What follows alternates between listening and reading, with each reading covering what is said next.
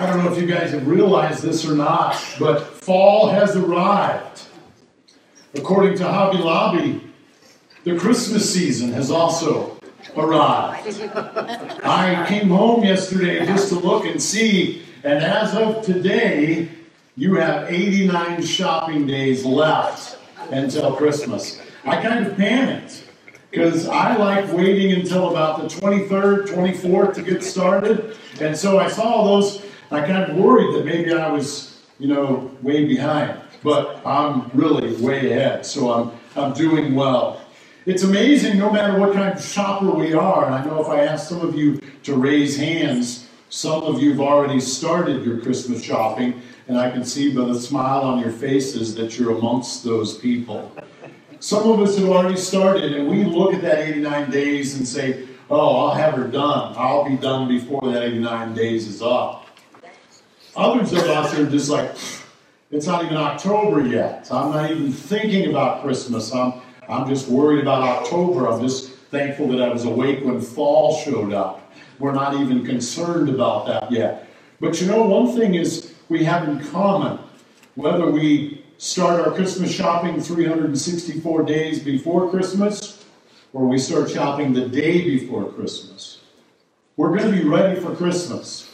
Ready or not, when that day comes, we're, we're ready. We may be up all night the night before getting ready for it, but when that day comes, we are ready for that day. And that's kind of the nice thing about knowing what that day is. We don't have to know if it's a Monday, Tuesday, or Wednesday. We just know it's the 25th. And we make plans accordingly so that on the 25th, we are ready. This morning, we pick up our journey making our way through the book of Thessalonians. And this morning, we come to 1 Thessalonians 5. And we want to look at verses 1 through 3. And as we are at the edge of chapter 5, it's kind of sad to me to look because in my Bible, this is the end of 1 Thessalonians. But have no fear, we'll be on these two pages for a while, and then we're going to dive into Second Thessalonians because we are journeying through the Thessalonians. And so this journey is still going on, we're still here. But as we rest on the edge of this passage this morning, we are going to look today at the day of the Lord. In this passage, there are two headings that we're going to use to kind of lead us through this thought this morning. The first thing we see is the coming of the day, and the second thing we see is the character of the day. Now, before we dive into these three verses, uh, open your Bibles to 1 Thessalonians 5. Find verse 1 with me, if you would, and stand with me. I'll read these three verses aloud, and you can follow along with me in your copy of the scriptures. 1 Thessalonians 5, verse 1 says this Now concerning the times and the seasons, brothers, you have no need to have anything written to you, for you yourselves are fully aware that the day of the Lord will come like a thief in the night. While people are saying there is peace and security, then sudden destruction will come upon them as labor pains come upon a pregnant woman, and they will not escape. Father, we are grateful for this day that you've given to us. And Lord, as we pause here this morning and look into your word, I pray that we would pause here this morning and allow your word to look into us. Lord, you know right where we are this morning. You know where our hearts are this morning. And I pray, Father, your Holy Spirit would speak to our hearts right where they are. That you would help us to look to you this morning and open our hearts and Give us understanding this morning. I pray that you take my mind and my heart and my tongue, Lord God, and just allow me to share what you'd have us to hear.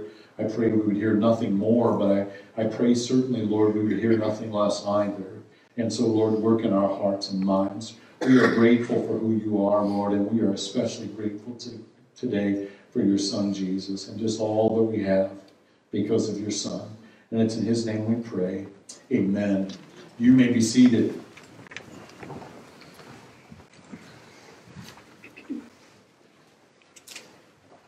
Now, as we begin this morning and as we journey through these first three verses, the first thing we want to look at in verses 1 and 2 is the coming of the day. Look at verse 1 with me. Paul says, Now concerning the times and the seasons. Now, what Paul is doing here is, is making a subject change.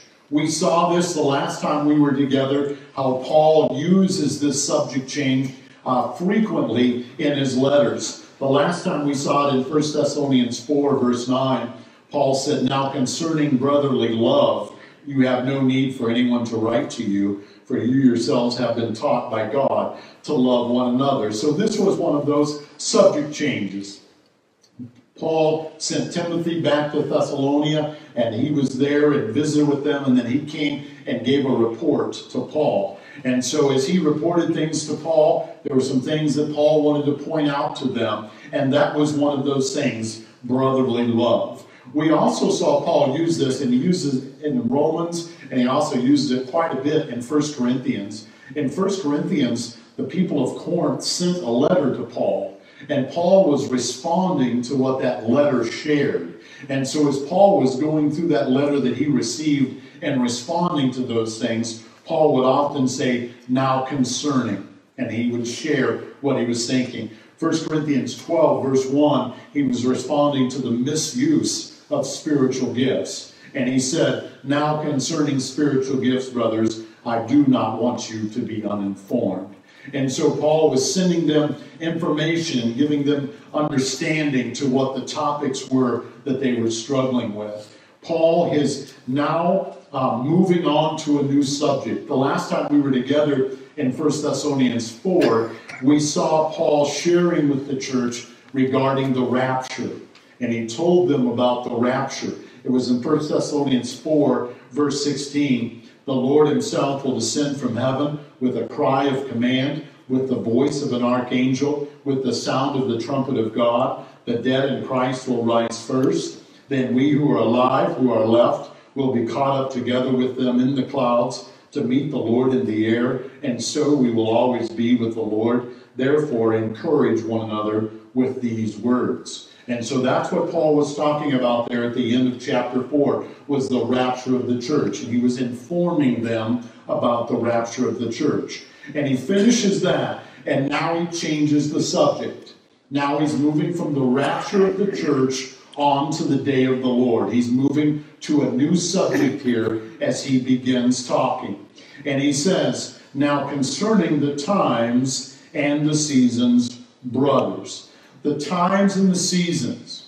This is a phrase, just kind of a general reference to the end times, speaking of the events that are going to happen at the end of the age. That's the term that is used. Jesus used this phrase when he was speaking to the apostles in the book of Acts. Acts chapter 1, verse 7 just before Jesus ascended into heaven. He had been crucified, he had been buried, he rose again. He hung out with his disciples for a number of days. He's just getting ready to ascend into heaven, and his disciples are together, and they're like, Is this the time when the kingdom comes? Is this the time when the end of time comes and we set up and we begin to have this earthly kingdom?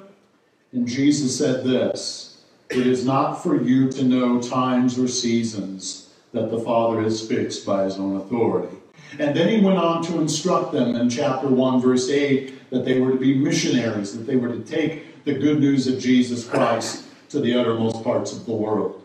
So the end times were not there yet. It was not up to them to know the times or the seasons. Now, what's interesting is we look at this word times and this word seasons. Both of these words are similar, but they're both different. They have kind of just unique, slight differences here. The times speaks about a chronological time, such as we do when we look at the clock or we, we look at the calendar. Uh, we got up this morning and realized that today is September 26th, and it will be September 26, 2021, all day today. We know that, and that is a specific time. So that's the word that's used here for times, is a specific time.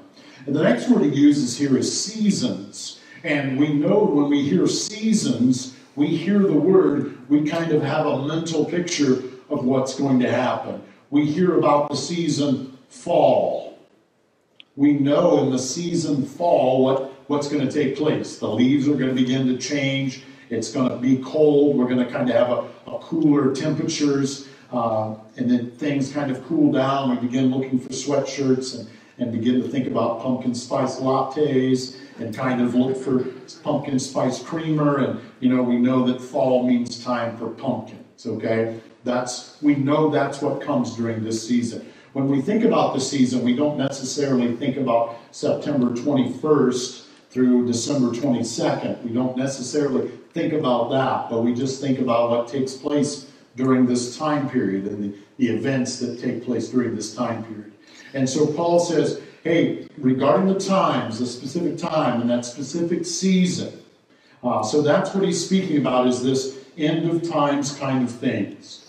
Paul is speaking to them about the timing of the end times and, and this end times thing that's going to unfold. And notice what he says now concerning the times and the seasons, brothers. So again, as he changes subjects, he's he's speaking to believers. He's speaking to a group of, of Christians here as he's writing this letter.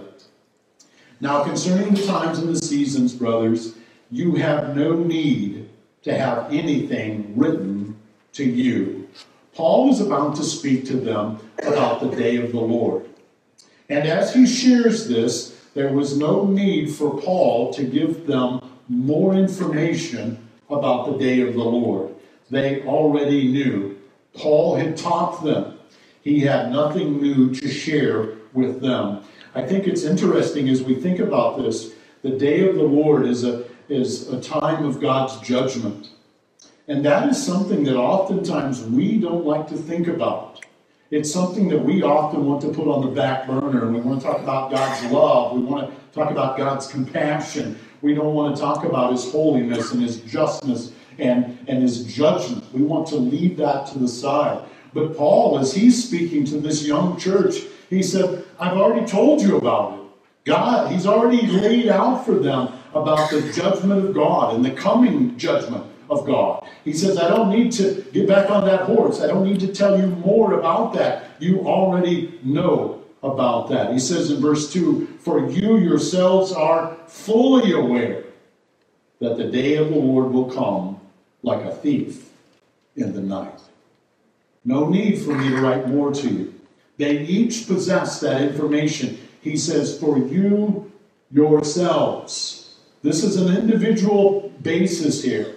You guys, as brothers, you yourselves as individuals know about the day of the Lord. And so he's laying this out. There's no need to discuss this further. I think there's an interesting observation here uh, that we can look at in regards to the rapture.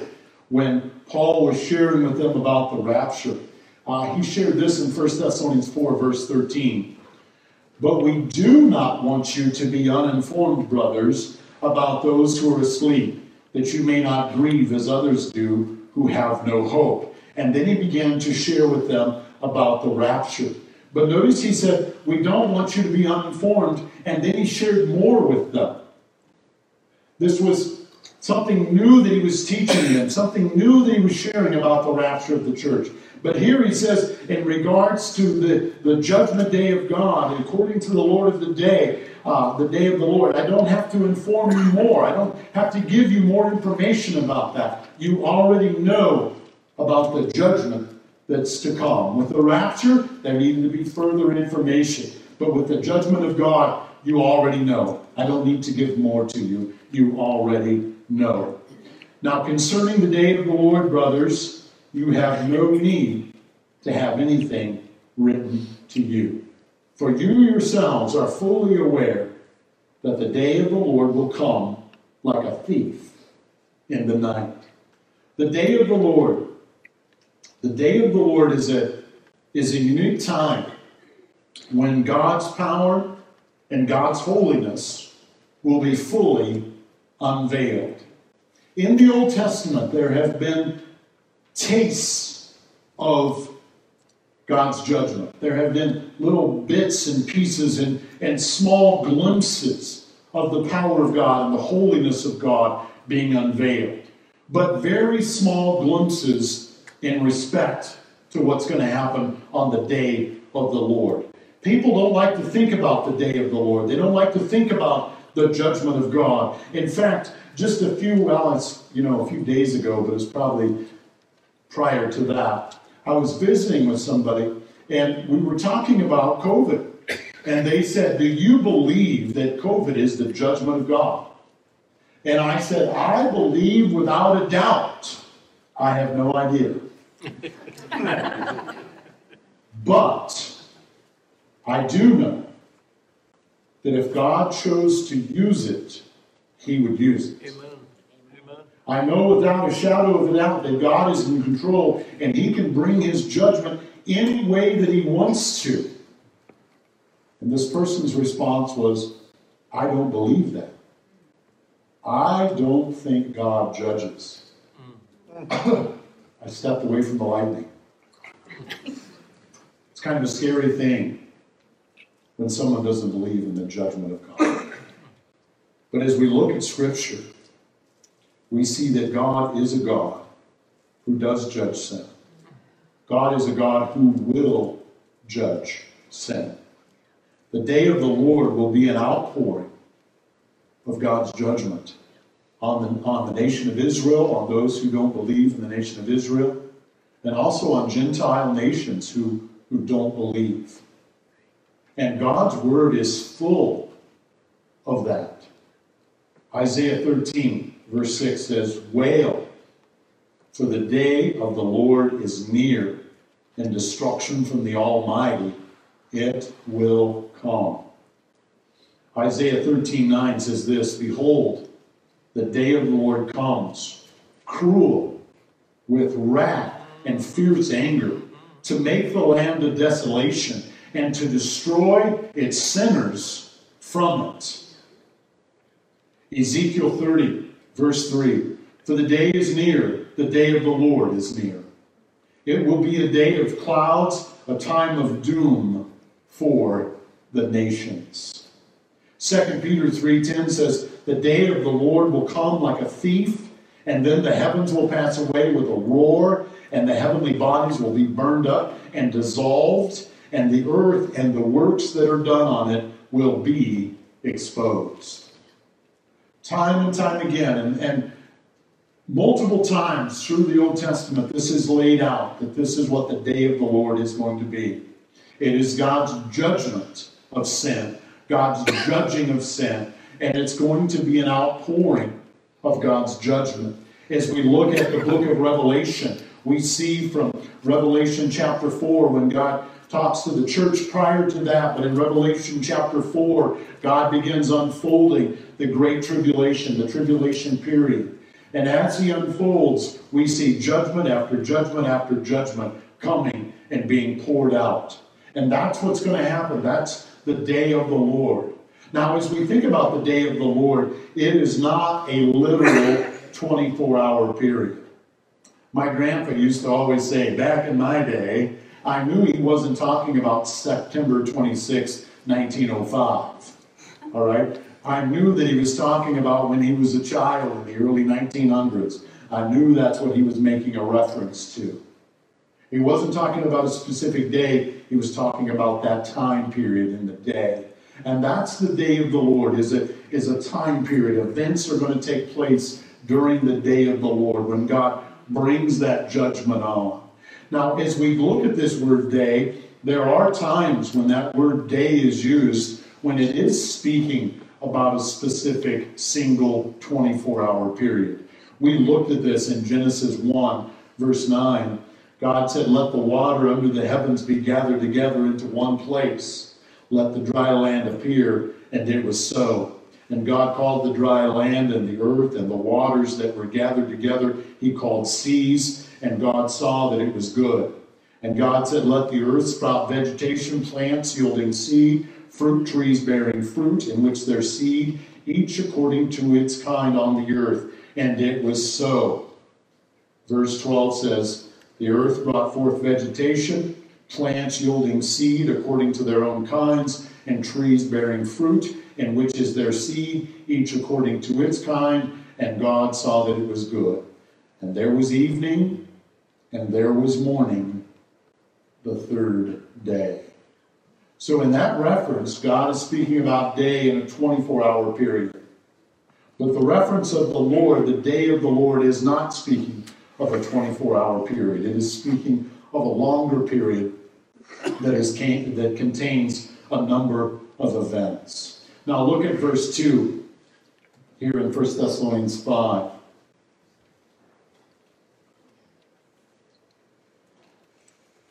It says, For you yourselves are fully aware that the day of the Lord will come like a thief in the night. When a thief breaks into a house and steals your belongings, he doesn't call beforehand and make an appointment. He waits until you're gone. He may case your house for a few days, see what your tendencies are when you're gone, uh, and then he will come and he will take things from your house. His goal is to be quiet. His goal is to be undetected. Uh, I think Facebook is the greatest invention for thieves because you can tell when people are on vacation. They brag it up. They're, I'm gone. I'm on vacation. Hey, I don't have to worry about it. They're gone.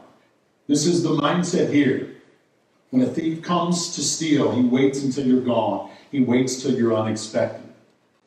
If you knew he was coming, you would sit on your recliner and you would wait for him. You would anticipate his arrival if you knew he was coming. We don't have a date. There's no specific time that's set for when the day of the Lord is going to take place. It's going to take place when no one expects it. It's amazing as you look back through history how many times people felt like this day is going to be the day that the Lord returns. And they predicted it. Uh, there's been all kinds of days. It seems like a lot of them are in the month of October that's going to happen in October, and they lay all of that out. But so far, it hasn't happened. It hasn't happened yet. No one knows the time or the date when it's going to happen. It's going to come like a thief in the night. And Jesus shared that with his disciples, and we saw this already in Acts 1 7. But just in case you were asleep for that. He said to them, It's not for you as to know the times or season that the Father is fixed by his own authority. He's fixed that day. He's set that time up. It's not up for us, up to us to know. And it's amazing that as the disciples gathered and they were curious when that day would be, that that's when Jesus gave them the Great Commission. It's not up to you to know, but it's up to you to go and share the gospel so that people are ready when the return happens. That's what he laid out for them. And so as we look at this in these first two verses here, we see the coming of the day. But in verse 3, we see the character of the day. Look at verse 3. It says, While people are saying there is peace and there is security.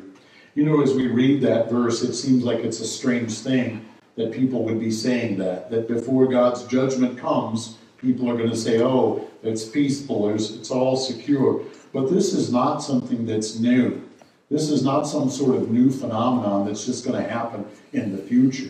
This is something that's been happening that continues to happen. Jeremiah came and he had a message for the nation of Israel. And he was sharing with them that God's judgment was going to come upon Israel, that God was going to allow them to be taken captive into Babylon. It says in Jeremiah 14, verse 13, Then I said, Ah, Lord God, behold, the prophets say to them, You shall not see the sword nor shall you have famine, but I will give you assured peace in this place. This is Jeremiah saying, I go and I share the message that you've told me to give, God. But the people who are there, these false prophets, they share something else. They share peace and security is there. Don't worry about what Jeremiah is saying. And the Lord said this in verse 14 The prophets are prophesying lies in my name. I did not send them, nor did I command them to speak to them. They are prophesying to you a lying vision, worthless divination, and the deceit of their own minds. When the day of the Lord comes, people are going to be preoccupied with all of the things that are going on in the world. The pursuit of happiness, the pursuit of stuff, just living life is going to be the mindset. No, they're not going to know the day of the Lord when it comes. warnings about future calamity will be ignored. They will be put to the side. I was visiting with somebody a, while back, and they, I, they, somebody had come to them and shared with them the good news of Jesus Christ. And they said, Boy, I don't know why there's, there's just so much hateful speech in the world. And my thought was, what, what is hateful about that? If the bridge was out on Medina Road and you were driving down the road at 200 miles an hour and I just stood out on the road and went like this, knowing the bridge is out, is that loving? I think that's pretty hateful just waiting for the explosion and watch for the mushroom cloud. That's hateful. But if I stand in the road and I, I make you apply your brakes and maybe ruin a tire or warp a brake drum, if I if I do that, that's not hateful. That's loving. That's warning you of the danger that's ahead. And many people will hear that danger, they'll hear of the warnings, and they will ignore that. They will ignore the future calamity. The judgment of God, are you kidding me? God is not a judging God, God is a loving God. He's going to ignore me and God, we have something worked out. That's what people will say. That's what will happen. But notice what it says in verse 3 while people are saying there is peace and security, then sudden destruction will come upon them. They won't see it coming. They won't see it coming. They will not be prepared. They will not be prepared. Jesus speaks about this when he shares about the days of Noah. Jesus is looking back to the days of Noah, and he uses this as an example. It says in Luke 17, verse 26 just as it was in the days of Noah, so will it be in the days of the Son of Man. They are eating and drinking and marrying and, and given in marriage until the day when Noah entered the ark. And the flood came and destroyed them all. Eating and drinking and marrying. That's living life, right? How many of you guys ate something today? All right, two of you. Congratulations. I should have warned you that we're going to go till two today. Huh? How many of you got up and had your cup of coffee this morning before you could move? All right, you smelled it. You have it on automatic perk, and you smelled it. Your one eye opens, and you kind of think about it, and you get up and you pour yourself a cup of ambition. All right, there should be a song about that. But they, they lived life, and they lived normal lives, and, and they, they were going through life, and all was well all was well. Noah received from God a warning. Noah, you need to build an ark because flood's going to come. And we read that Noah went out and warned people. He went out and told them about the coming judgment. But you know, they ignored Noah. And only Noah and his family got on the ark.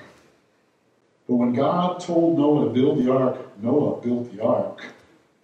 And he built it on a hill so it wasn't like he hid it in his backyard and covered it up with a tarp every night. All right? It's too big for that. He didn't keep it a secret. People knew about it. People saw it. And people warned them. Or Noah warned the people as they came hey, God's going to judge. Rain is going to come. And they ignored the warning.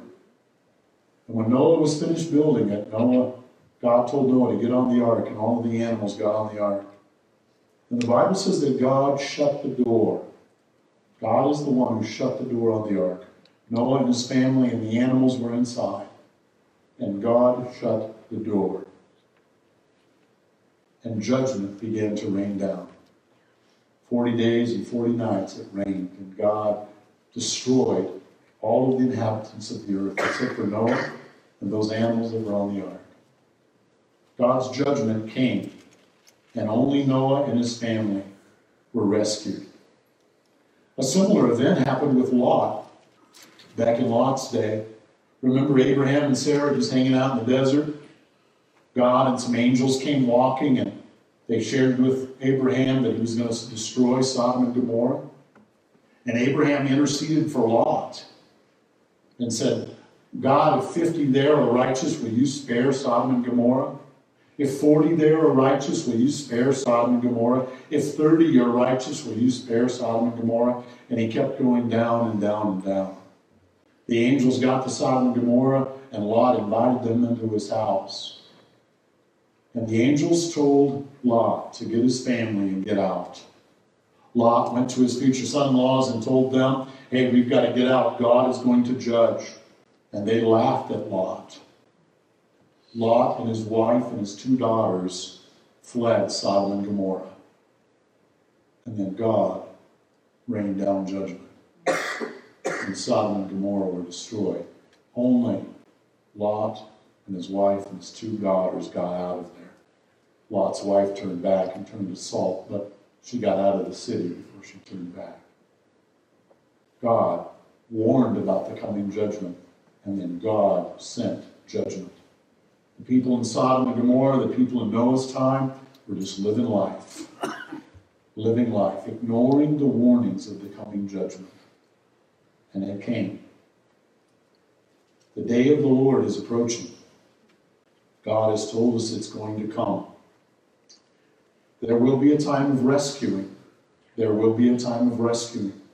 1 Thessalonians 4, verse 16 says this The Lord himself will descend from heaven with a cry of command voice of the archangel, with the sound of the trumpet of God, the dead in Christ will rise first. Then we who are alive, who are left, will be caught up together with them in the clouds to meet the Lord in the air, and so we will always be with the Lord. Those who are in Christ will be rescued. Those who are in Christ will be saved. But then the day of the Lord will come. That judgment will come. This judgment is laid out for us in the book of Revelation. And I shared with you in Revelation 2 and in Revelation 3, God speaks to the church, but in Revelation 4 to the end, the church is never mentioned again. Revelation chapter 4 is the beginning of God's judgment, and God pours out his judgment on the nation of Israel and on the Gentile nations.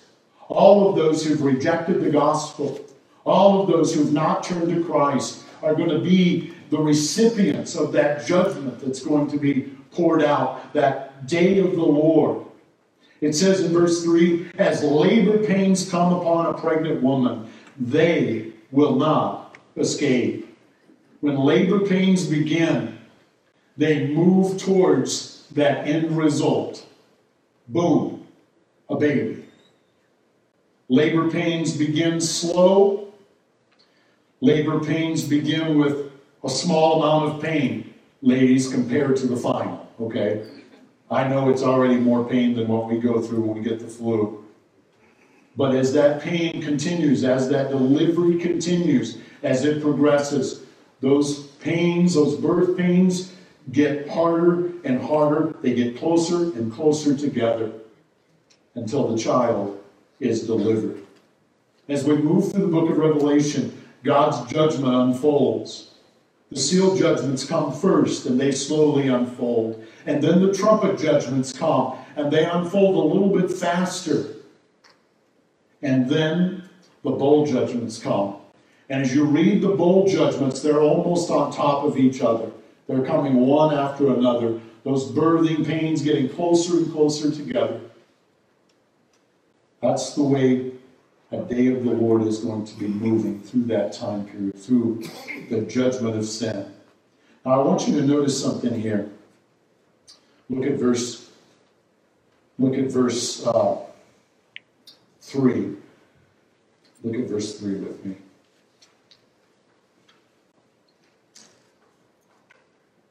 Verse 3 says, While people are saying there is peace and security, then sudden destruction will come upon them. Not us, but on them. Then he goes on and he says, As labor pains come upon a pregnant woman, and they will not escape. Prior to that, he speaks about us. As he speaks about the rapture, he says, We and us. But now, as he speaks about the day of the Lord, it's they and them. Speaking of those who are unbelievers, they will not escape. God's divine judgment. And just like with labor pains, they will continue until the completion of God's judgment, until it is complete. That's how it will unfold. So there you have it the coming of the day and the character of the day. What do we take home from this? What do we apply to our day today? I think the first thing that we have to look at that and look at in this and remind ourselves of is that God's judgment is real.